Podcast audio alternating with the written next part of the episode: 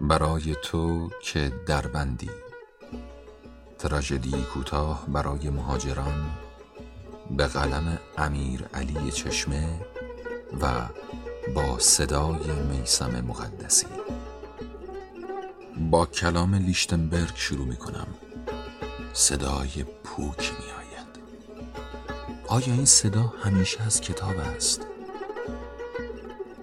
همیشه از دوستانم می‌پرسم از اینجا کجا می روید؟ می‌گویند حرکت می‌گویم توی آن چمدان چیست؟ می‌گویند حرکت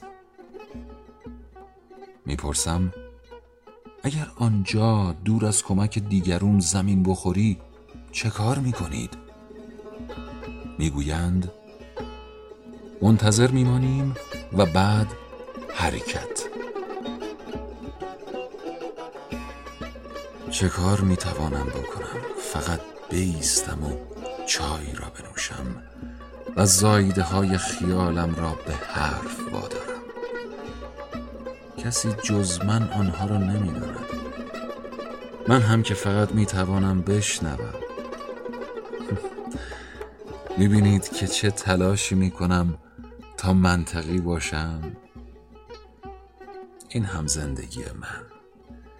یک جور زندگی است دیگر. چه می‌توان کرد؟ انگار وقتی کلام و بغز هست به داستان نیازی نیست. تنها اشتباهی که من در زندگیم کردم این بود که دنبال داستان بودم. حالا یاد گرفتم که زندگی کافی است. یک روز هم یاد می‌گیرم که دهنم را ببند.